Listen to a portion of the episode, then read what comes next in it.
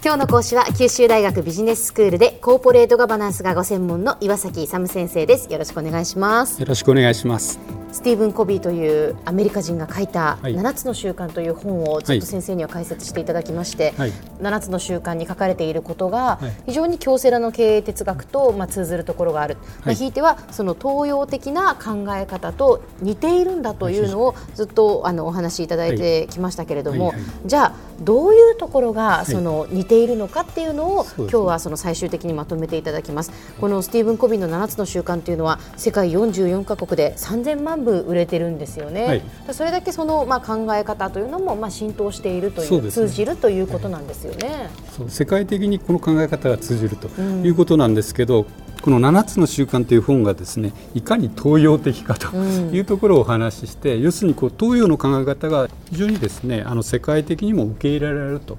これ実証済みですね。じゃあどういうところが具体的にですね西洋的じゃなくて東洋的なのかというところを、まあ、順を追ってお話したいと思うんですけど、はい、まずですね本心良心をこの本が中心に置いていると。でこれはですね西洋的ですとどちらかというと感情とか理性とかあるいはあの宗教的な側面から見るっていうのが何か西洋的なんですけどもあくまでも本心良心に置いているっていうのが非常にですねあの東洋的であるというふうに思思います。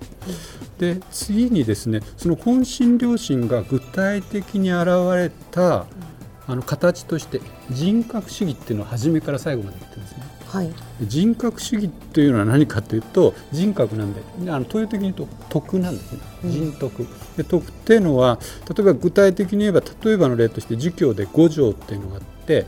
仁義礼智信ですよね愛を持ってとか義理をちゃんと欠かさずにとかそういうようなものがありますけど、まあ、そういうところがあの人格を中心としてですねあのこの本全体ができてると。でそれをあの具体的に展開してる例えばの例なんですけどあの人格がすごい人間性がある人ってすごく誠実ですよね。誠実なものが具体的にこう現れるとどうなるかという一つは自己に対する誠実性なんですけどこの本ではあの目標を持って始める目的を持って始める自己が目的を持って始めて誠実にそれを遂行してですね目的を達成するんですよ。そうするとこう自分ハッピーになりますよね。であとですね他人に対してあの誠実性を発揮するとあの約束等を守るというところが出てくるんですね。うん、そうすると信頼関係が出てきて、はい、ウィンウィン関係が出てきて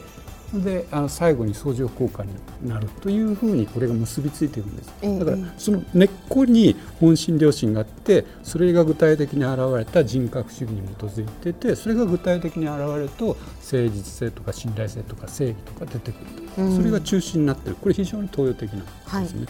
であとですね3番目に相互依存性っていうのはあるんですけども、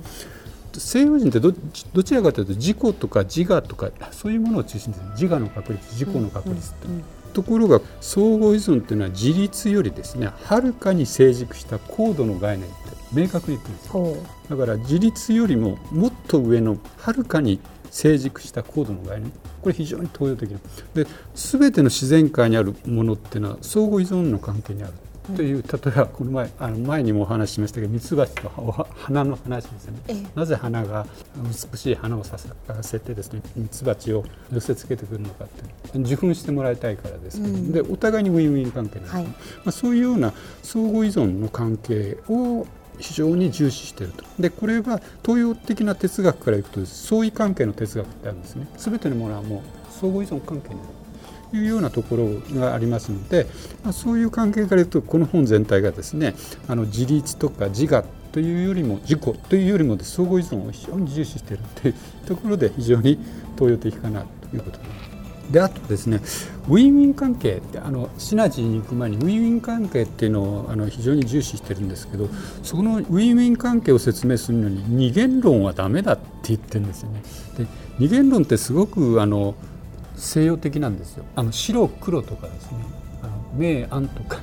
敵味方とかすごくあの2つには分けるのがあの西洋的な、えーと、西洋の科学がなぜ発達したかっていうと分けていくんですね、うん、その分けるっていうのが違いが分かることを分かるっていうんですよ。A と B の違い。だからどんどん分けていくのが西洋的なんです、うん、それによって近代の科学文明を導き出したのが西洋なんです。だから悪い面じゃないいい面もいっぱいあるんだけども、ええ、その二元論が強すぎるんですね。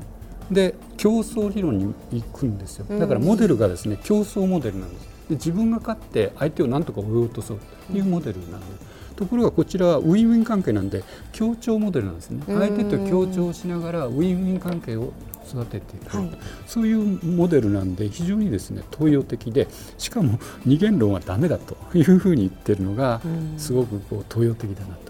で今度5つ目がですね自己実現と自己完成って言ってるんですよ。で西洋的なのは代表的にはマズローの欲求5段階説 MBA なんかでもよく授業で教えるんですけど、あの欲求の一番最後ハピネスの一番上はですね自己を実現していく self-realization っていうんですこれが一番最高だと教えるんです。だけど東洋的に見るとそれはまだ一つ低いんです。何かというと自己完成っていうのはその上にあるんですね。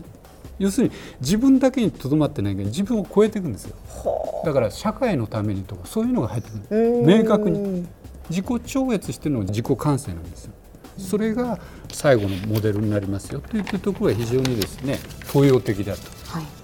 で最後にやっぱりあの、えーと、シナジーっていうのを、まあ、相乗効果が最終目標だよと言ってくれてるんですよね。ウィン・ルーズ関係で自分が勝てばいいという競争モデルじゃなくてですねパイを大きくすることによってですねお互いにハッピーになれると。いうことでこれ日本人が得意とするですねあのチームワーク、うん、チームワークがやっぱり一番重要だよと。であのお互いに相手のことを思って利他業をしながら社会貢献してお互いにハッピーになりましょう。というところがあのこのあの本の目標であるというところが非常に、まあ、東洋的かなというふうに思います。では先生今日のまとめをお願いします。7つの習慣という本のですね非常に東洋的なところの考え方としては本心良心人格主義相互依存性ウィンウィン関係自己完成シナジーというところが非常にあの東洋的で、まあ、このやあのこの考え方がやっぱり世界に通じるんだということをですねこの本が実証してるんじゃないかということです。今日の講師は九州大学ビジネススクールでコーポレートガバナンスがご専門の岩崎勇先生でした。どうもありがとうございました。ありがとうございました